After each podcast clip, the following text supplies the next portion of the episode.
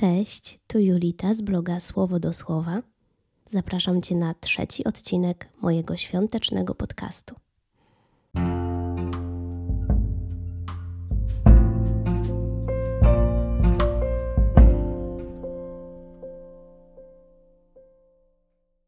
W poprzednich odcinkach rozmawialiśmy o powodziach, które pojawiają się w naszym życiu z nienacka oraz o relacji, którą mamy z Bogiem, która może wyglądać w bardzo różny sposób, mieć bardzo różną dynamikę, czasem zależną od właśnie tych czynników zewnętrznych, od tych powodzi, burz, ale też od tych dobrych chwil, które również są bardziej niecodzienne i powodują jakąś euforię w naszej relacji z Jezusem.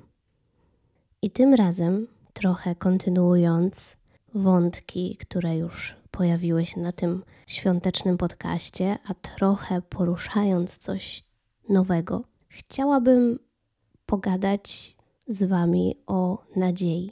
O nadziei, która idzie wraz z Jezusem, wraz z naszą wiarą w Niego która się tak pojawia w naszym życiu wtedy, kiedy stajemy się osobami wierzącymi, kiedy się nawracamy. I o tym, dlaczego ta nadzieja, którą mamy, jest nie z tego świata i tak naprawdę nie dotyczy do końca tego, co nas spotyka w tym życiu, ale jest obietnicą na przyszłość, na taką wieczną przyszłość. Myślę, że to jest też dobry temat do poruszenia, szczególnie teraz, przed świętami Bożego Narodzenia, kiedy wiele z nas jest skupionych właśnie wokół tej myśli, że nadzieja zeszła z nieba na ziemię. Nasza nadzieja na wieczność, nasza nadzieja na życie, które się nie kończy, co czasem nam trudno sobie w ogóle wyobrazić, bo jak już mówiłam w poprzednim odcinku, mamy bardzo ograniczone myślenie, ograniczone poznanie i zauważamy tylko taki drobny wycinek tego, czym jest nasz świat i czym jest rzeczywistość wokół nas, a tak naprawdę to jest kilka procent z tego, co rzeczywiście istnieje i co rzeczywiście Bóg stworzył. Więc myślę, że swoim umysłem nie potrafimy objąć ogromu wieczności. Tymczasem właśnie ją obiecał nam Chrystus, kiedy brał na siebie nasze winy na krzyżu i kiedy mówił, że to On jest drogą, prawdą i życiem, i ktokolwiek w Niego wierzy, ma wieczność. Tak po prostu, w prezencie. To też jest taki symboliczny czas, kiedy nasze myśli jakoś skupiają się bardziej wokół wszystkiego, co się wiąże z nowym początkiem. Bo jak sobie myślimy o narodzinach dziecka, a tym właśnie jest Boże Narodzenie, to myślimy o tym, że to dziecko to taka nowa kartka, taka czysta kartka, niezapisana jeszcze żadnymi doświadczeniami i myślimy o tym, że ma całe życie przed sobą. I zastanawiamy się, jak to życie będzie wyglądać, czego to dziecko doświadczy, czego się nauczy. I dlatego jest to nierozerwalnie związane właśnie z nadzieją. Z nadzieją na to, że to życie będzie owocne, piękne, długie, że będzie obfitować w dobre rzeczy. I trochę może nie myślimy o tym wszystkim, co może stać się złego. I popatrzcie, nawet tutaj Bóg nam daje taki znak, że Jego własny syn nie doświadczył idealnego życia. Nie doświadczył życia bez problemów, nie doświadczył życia, które szczęśliwie się kończy w późnej starości. Doświadczył życia prześladowanego człowieka, który w końcu został skazany na śmierć za to, w jaki sposób żył, za to, co głosił, co w dzisiejszych czasach jest dla nas nie do pomyślenia w naszym kraju, ale tego samego, co Chrystus, doświadczają przecież nasi bracia i siostry w wierze na całym świecie, w tych rejonach, gdzie chrześcijaństwo jest prześladowane. Ale mimo wszystko, nawet biorąc pod uwagę tak trudny życiorys, jaki miał Jezus, mamy w tym życiorysie obietnicę czegoś wielkiego, obietnicę czegoś dla nas zupełnie niewyobrażalnego. I w takim wymiarze duchowym dla nas, wierzących, jest to na pewno wspaniała zapowiedź tego, co czeka nas, kiedy będziemy trwać przy Bogu. Ten czas świąt jest też taką dobrą okazją do tego, żeby tą nadzieją, którą my mamy i nosimy w sobie, żeby podzielić się nią z innymi, z tymi, którzy jej nie mają, którzy jej nie znają, którzy o niej nie słyszeli, którzy tak naprawdę żyją z dnia na dzień tylko po to, żeby zapłacić rachunki albo zrobić karierę, wychować dzieci i tak naprawdę nie chcą się zastanawiać nad tym, co będzie dalej, czy cokolwiek jest dalej, wtedy, kiedy ich życie się skończy. I być może dla wielu z nas jest to taki jedyny czas w roku, kiedy ci ludzie rzeczywiście chcą słuchać, kiedy oni są rzeczywiście zainteresowani, albo przynajmniej mają takie poczucie, że okej, okay, posłucham, ponieważ są to święta Bożego Narodzenia i dla niektórych jest to czas, kiedy świętują to, że ich Zbawiciel się narodził. Oczywiście jest to umowny czas, więc nie oczekujemy narodzin prawdziwego dziecka w tym realnym czasie, w którym jesteśmy teraz, ale wracamy do tych wydarzeń, które miały miejsce 2000 lat temu i przypominamy sobie o tej właśnie nadziei z nieba, która jest tak wyjątkowa dla wszystkich z nas. Myślę, że w domach wielu z nas pojawią się przy wigilijnym stole te dyskusje na temat wiary, nawet jeśli one nie wynikają z dobrych pobudek, i nawet jeżeli nasza rodzina nie zgadza się z tym, jak wygląda nasza wiara, to jest też jednak otwarta trochę bardziej na dyskusję na temat tego, co jest rzeczywiście w Piśmie Świętym, co jest rzeczywiście kwintesencją naszej wiary, dlaczego my się jej trzymamy jako chrześcijanie. I być może dla wielu z nas to będą takie otwarte drzwi do właśnie zmiany i do opowiedzenia o sobie, do opowiedzenia też o Jezusie i o tym wszystkim, co On zrobił dla nas, dla naszego życia, opowiedzenia o swoim świadectwie. To mogą być naprawdę cenne dyskusje. Dlatego jestem daleka od uciekania od świąt i sama bardzo lubię je celebrować, właśnie z tego względu, jaką one są doskonałą okazją do tego, żeby w końcu mieć taki widoczny dla świata pretekst do rozmowy o wierze.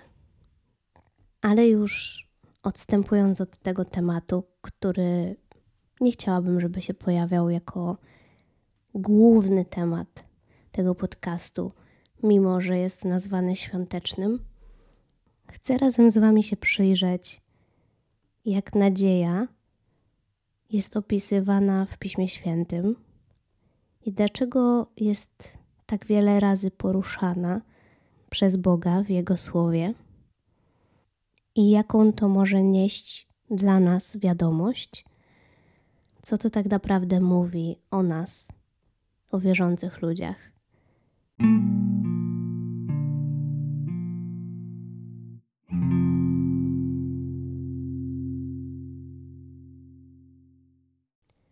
List do Hebrajczyków mówi tak: wiara jest gwarancją spełnienia naszej nadziei i dowodem na istnienie niewidzialnej rzeczywistości. Hebrajczyków 11:1 Jest to werset, który mówi o tym, że to poprzez wiarę mamy nadzieję. Mamy nadzieję na życie wieczne, mamy nadzieję na to, że nasza przyszłość jest w rękach Boga i że nic nie odbierze nam tej nagrody, którą Bóg nam obiecał, czyli wieczności. Ale najciekawsze jest to, że jest tutaj użyte słowo gwarancją spełnienia. To nie jest tak, że wiara to jest tylko jakaś tam mała obietnica, taka, którą, nie wiem, składamy jako dzieci. Poprzez wiarę mamy gwarantowane to, że ta nadzieja się spełni. I wiara jest też dowodem na istnienie tego, czego nie widzimy, czyli na istnienie Boga. Dlatego, że to wiara pokazuje nam tego Boga i wiara urzeczywistnia nam go w naszej rzeczywistości, w naszym życiu. To, do czego muszę się tutaj odnieść, to jest kwestia obietnicy złożonej przez Boga. Nawet czytałam e, przed chwilą taki fragment mówiący o obietnicy, którą Bóg złożył Abrahamowi. I dalej w tym fragmencie Pisma Świętego było napisane, że obietnica złożona przez Boga jest czymś zupełnie nieporównywalnym do wszystkich obietnic, jakie my składamy jako ludzie. Bóg jest tym, który potrafi złożyć przysięgę i jej nie złamać. I nigdy tego nie robi. I zawsze ta jego obietnica jest trwała i wieczna. Dlatego, jeśli Bóg powiedział, że poprzez Jego Syna wejdziemy do Królestwa Bożego, to to słowo jest wiążące. I nie ma możliwości takiej, że Bóg się wycofa z tego, co powiedział. Nie ma możliwości takiej, że ten dar nam zostanie odebrany. Dlatego też zbawienie jest kwestią łaski, jest prezentem od Boga dla nas i nie mamy żadnego wpływu na to, że możemy go stracić lub nie. Oczywiście możemy się nie nawrócić, nasze serce może zostać niezmienione. Możemy mieć dalej kamienne serce, możemy nie owocować. Wtedy wiadomo, że ta wiara jest martwa, że tak naprawdę nie istnieje, nigdy się nie obudziła. Ale jeśli ta wiara jest, jeśli nasze serce się przemieniło, jeśli staliśmy się nowym człowiekiem i jeśli daliśmy się razem z Chrystusem ukrzyżować, umarliśmy w tym życiu dla siebie, to przyjmujemy ten dar, który dostaliśmy i on jest nie do odebrania. Jest nawet taki fragment w Piśmie Świętym, który mówi, że nikt nie jest w stanie wyrwać nas z ręki Boga, jeśli w niej już jesteśmy. Dlatego też obietnica życia wiecznego, którą Bóg złożył, to nie jest tylko i wyłącznie coś, co może się wydarzyć. To jest coś, co na pewno się wydarzy i na pewno jest dla nas przygotowane, gotowe i realne. Ja już mówiłam Wam w poprzednim odcinku, że wychowałam się w rodzinie katolickiej i w tej właśnie wierze wzrastałam. I nawiązuję tutaj do tego po to, żeby opowiedzieć o tym, jak wtedy wyglądało moje postrzeganie zbawienia, ponieważ Kościół katolicki jedną z podstawowych rzeczy, które głosi, to jest to, że możemy zostać zbawieni poprzez wiarę, ale również poprzez uczynki poprzez to, że chociażby, nie wiem, przystępujemy do sakramentów i tak dalej, i tak dalej. Jest to wszystko oczywiście zapisane w katechizmie Kościoła katolickiego, co każdy może sobie sprawdzić. A tak naprawdę w Piśmie Świętym nie ma ani jednego potwierdzenia tego, że nasze uczynki mają wpływ na nasze zbawienie. Jest powiedziane, że nasza wiara jest martwa wtedy, kiedy nie idą za tym uczynki, czyli kiedy nie owocujemy, kiedy nasze życie nie jest świadectwem naszej wiary i nie idą za naszą wiarą żadne realne zmiany, które ktoś może zobaczyć z zewnątrz i powiedzieć o nas, że rzeczywiście jesteśmy chrześcijanami, że rzeczywiście jesteśmy zupełnie inni od świata. Ale mimo wszystko, nawet to nie jest równoznaczne z tym, że cokolwiek my zrobimy, ma jakiekolwiek znaczenie dla decyzji, którą Bóg podjął dla naszego życia. I jeśli On nam dał łaskę zbawienia, to cokolwiek my robimy, nasze grzechy, przyszłe, przeszłe, teraźniejsze, są przebaczone, odpuszczone. Co prawda, nie możemy podchodzić do tego z lekkim sercem i powiedzieć, że skoro już wszystko zostało nam odpuszczone, to będziemy sobie grzeszyć do końca życia, bo mamy łaskę. Ale myślę, że każdy nawrócony chrześcijanin nawet o tym nie pomyśli w taki sposób, bo jest to naprawdę zaprzeczeniem całego działania Ducha Świętego w naszym życiu. Więc przede wszystkim, kiedy już zdamy sobie sprawę z tego, że ta łaska nie zależy od nas, tylko jest darem od Boga dla nas, to myślę, że ta nadzieja ma większy sens. Bo tak naprawdę nadzieję mamy wtedy, kiedy wiemy, że możemy ją mieć. Nie wiem, czy rozumiecie, co mam na myśli, ale jeśli ufalibyśmy w to, że jesteśmy w stanie stracić zbawienie, to gdzie jest nasza nadzieja? Gdzie jest ta obietnica, która jest wieczna i którą Bóg rzeczywiście dla nas przeznaczył?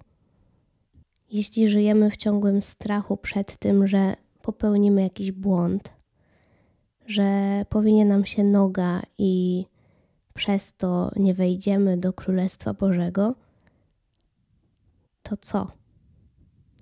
Co dalej z naszym życiem? I tak naprawdę, jaki ono ma sens? Oczywiście można powiedzieć: OK, to jest taka motywacja do tego, żebyśmy żyli lepiej, żebyśmy się starali bardziej. Tylko według jakich standardów? Według tego, co jest moralne w świecie, według tego, co jest odpowiednie, co jest uznawane za dobre. Tak naprawdę, jako chrześcijanie, powinniśmy działać według tego, co mówi nam Duch Święty, w jaki sposób On prowadzi nasze życie i słuchać Jego głosu i Jego prowadzenia dla naszego życia. To jest zupełnie indywidualne. Jedni będą wybrani do tego, żeby robić tak zwane dobre uczynki, czyli nie wiem, służyć innym osobom, pomagać biednym albo wspierać swoją wspólnotę w jakiś sposób, a inni będą wybrani do zupełnie czegoś innego. I to nie jest równoznaczne z tym, to znaczy bycie tak zwanym dobrym człowiekiem, nie jest równoznaczne z tym, że jesteśmy dobrymi chrześcijaninami. Często zresztą na początku naszej drogi w wierze, zarówno ja, jak i mój mąż, mieliśmy takie dyskusje z naszą rodziną, na przykład, że przecież jesteśmy nawróceni, a dalej się kłócimy. Albo przecież jesteśmy nawróceni, a dalej zachowujemy się w dokładnie taki sam sposób. Albo przecież jesteśmy nawróceni, więc dlaczego nie pomagamy wszystkim dookoła? I tak dalej, i tak dalej. I tych przykładów można by mnożyć. Bardzo wiele. I myślę, że takie jest postrzeganie właśnie religijnych ludzi, że jeśli jesteś wierzący, to musisz od siebie dawać więcej, ale według tego, co mówi świat, czyli robić tak, jak w oczach innych jest dobrze. A tymczasem Bóg nie zachęca nas do tego, żebyśmy się patrzyli na innych. Oczywiście zachęca nas do tego, żebyśmy wszystkich kochali, tylko nie głupią i ślepą miłością, ale taką, która jest dojrzała, taką miłością, która potrafi napomnieć kogoś, która potrafi powiedzieć prawdę, która potrafi czasami po ludzku zranić, ale w imię czegoś większego i czegoś wiecznego. No ale niech ta dygresja nie odprowadza nas zbyt daleko od głównego tematu, czyli od nadziei. Bo tak sobie myślę, że ta nadzieja to jest coś najbardziej cennego, co mamy w naszej wierze. Nadzieja na życie wieczne to jest bardzo cenny skarb, który jest przeznaczony tylko dla wybranych, czyli tylko dla tych, którzy rzeczywiście poszli za Jezusem, którzy wzięli Jego krzyż, którzy zdecydowali się umrzeć dla tego świata i pójść za nim tak radykalnie. Ale pomimo tego, że to jest taka nadzieja nasza prywatna, indywidualna, to możemy się nią dzielić z innymi. I to jest piękne, bo ta obietnica jest przeznaczona dla wszystkich ludzi. Tylko nie wszyscy ludzie chcą o niej słuchać, nie wszyscy ludzie chcą w nią uwierzyć. Nie wszyscy ludzie chcą, żeby to była ich obietnica i żeby to była ich nadzieja. Ja czasami się zastanawiam, dlaczego tylu ludzi niewierzących tak bardzo się zapiera przed w ogóle rozmową na temat wiary, na temat tego, że potencjalnie mogliby w ogóle uwierzyć i że mogłoby to przynieść korzyść dla ich życia, jeśli tak by się stało. I dlaczego jest w tym tak duża obawa, że jeśli rzeczywiście posłuchaliby dobrej nowiny i być może ta iskra by się w nich zapaliła, to dlaczego to jest dla nich tak bardzo trudne do zaakceptowania? Taka wizja, że mogliby stać się osobami, które wierzą i które mają jakąś nadzieję na wieczność. Kiedy byłam na studiach, dużo mówiliśmy o tak zwanym zakładzie Pascala, czyli lepiej wierzyć w Boga, bo jeśli nie istnieje, to nic się nie stanie, a jeśli istnieje, to wygramy wszystko. I myślę, że gdyby więcej osób myślało w taki sposób, to może więcej osób przyszłoby rzeczywiście do Boga. Motywacja sama w sobie jest dość naiwna i głupia, ale jeśli ktoś rzeczywiście miałby uwierzyć, właśnie robiąc taki zakład sam ze sobą, to mógłby zyskać wszystko.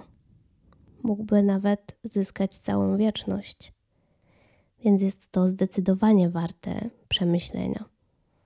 Kolejny fragment, który potwierdza nam to, że ta obietnica Boga jest czymś nieodbieralnym, czymś niezawodnym, jest werset z listu do Rzymian 5:5. A nadzieja ta jest niezawodna, bo opiera się na miłości samego Boga, którą Duch Święty, zesłany nam przez Boga, wlał w nasze serca. Mamy tu bardzo jasno powiedziane, że nasza nadzieja nie może się zachwiać. Na naszą nadzieję my sami nie mamy żadnego wpływu. Na naszą nadzieję nie mają wpływu nasze uczynki, nie mają wpływu nasze myśli, cokolwiek chcielibyśmy dołożyć do naszej wiary, nie ma kompletnie znaczenia, ponieważ ta nadzieja nie jest oparta na nas, tylko na Nim, na naszym Bogu. Przede wszystkim na Jego miłości, która, jak wiadomo, jest największa z wszystkich. Jest wiara, nadzieja i miłość. A największą jest miłość, dlatego że Bóg jest miłością. Nie ma w tym wielkiej filozofii. Po prostu Bóg jest miłością. Dlatego właśnie to miłość jest największa. I nie chodzi tutaj bynajmniej o uczucia, o emocje. Chodzi tu po prostu o Jego imię, o to, kim On jest, o Jego istotę. I to właśnie Jego istota zapewnia nam tak bezkompromisową i bezgraniczną miłość, że nie jesteśmy w stanie przekreślić łaski i nadziei, która płynie za tą łaską własnymi siłami.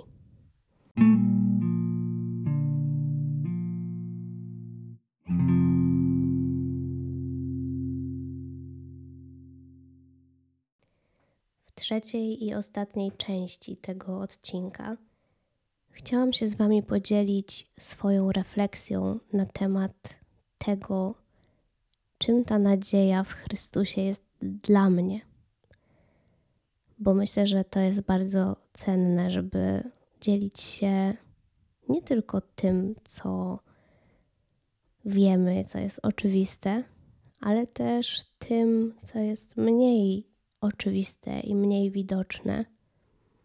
A muszę Wam powiedzieć, że kiedy się nawróciłam, to właśnie nadzieja na życie wieczne stała się dla mnie taką kwintesencją mojej wiary, bo całe życie bałam się śmierci i bałam się tego, co mnie czeka, kiedy umrę. I takie lęki przed śmiercią towarzyszyły mi naprawdę długo, bo jeszcze w dzieciństwie przychodziłam do mojej mamy i potrafiłam ją zasypywać pytaniami na temat tego, co się dzieje z człowiekiem, kiedy umiera, gdzie trafia, co robi, dlaczego niektórzy idą do nieba, dlaczego niektórzy do piekła. I taki strach paraliżował mnie czasami tak bardzo, że nie mogłam spać przez całą noc, bo myślałam o tym, że będę w stanie coś zrobić takiego i obrazić Boga w taki sposób, że dosłownie zamknie przede mną niebo i że nigdy nie będę godna tego, żeby przebywać z Nim w tej wieczności. I pierwszą taką realną zmianą, którą zauważyłam wtedy, kiedy nowo narodziłam się jako chrześcijanka, było właśnie to, że przestałam myśleć o śmierci jako o czymś, co jest dla mnie w ogóle potencjalnym zagrożeniem to raczej zaczęła być nadzieja na to, jak dobrze będzie, kiedy w końcu spotkam się ze swoim Bogiem, kiedy w końcu przyjdzie ten czas, że nie będzie już chorób, łez, smutku, tylko Jego obecność, Jego miłość, Jego otwarte ramiona które czekają na każdego z nas. Ale ta nadzieja dla mnie, jako chrześcijanki, nie wiąże się tylko z życiem wiecznym i z tym, co będzie kiedyś, tylko jakby przenika każdą część mojego życia teraz. Każdy dzień, który spędzam, myśląc o tym, że jestem ukochaną córką Boga, że On czuwa nad moim życiem i Jego myśl przenika każdy najmniejszy fragment mojego istnienia i że On miał mnie w zamierzeniu, zanim jeszcze ten świat powstał, o czym mówi Pismo Święte. Tak naprawdę całe moje życie teraz jest związane z taką właśnie nadzieją, która przenika wszystko, która po prostu wypełnia wszystkie luki i wszystkie braki, które są w rzeczywistości każdego z nas, które z jakiegoś powodu się pojawiają, bo nasze życia nie są perfekcyjne, ale mimo wszystko, jako wierząca chrześcijanka, mam taką pewność w sobie, że wszystko jest zaopiekowane. I ta pewność to jest właśnie ta nadzieja, bo wiem, że Bóg czuwa, że jest ze mną i że naprawdę tyle razy pokazał mi różne rzeczy. W różny sposób udowadniał mi to, że jest, że się opiekuje mną, że opiekuje się moją rodziną, moim mężem, moim, moimi dziećmi. Teraz już mogę mówić w liczbie mnogiej.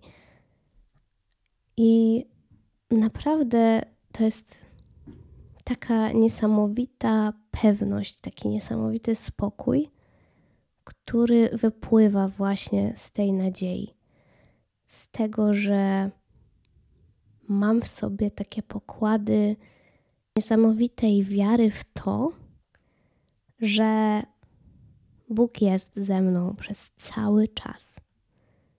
Cały czas, nawet wtedy, kiedy ja o tym nie myślę, kiedy ja idę spać, kiedy w ogóle się nie interesuję Bogiem z takiej widzialnej perspektywy, to On cały czas jest i cały czas jest w tym samym miejscu i ja nie mam już czego się bać, bo wiem, że On zajmie się dosłownie wszystkim, co mnie spotka w życiu.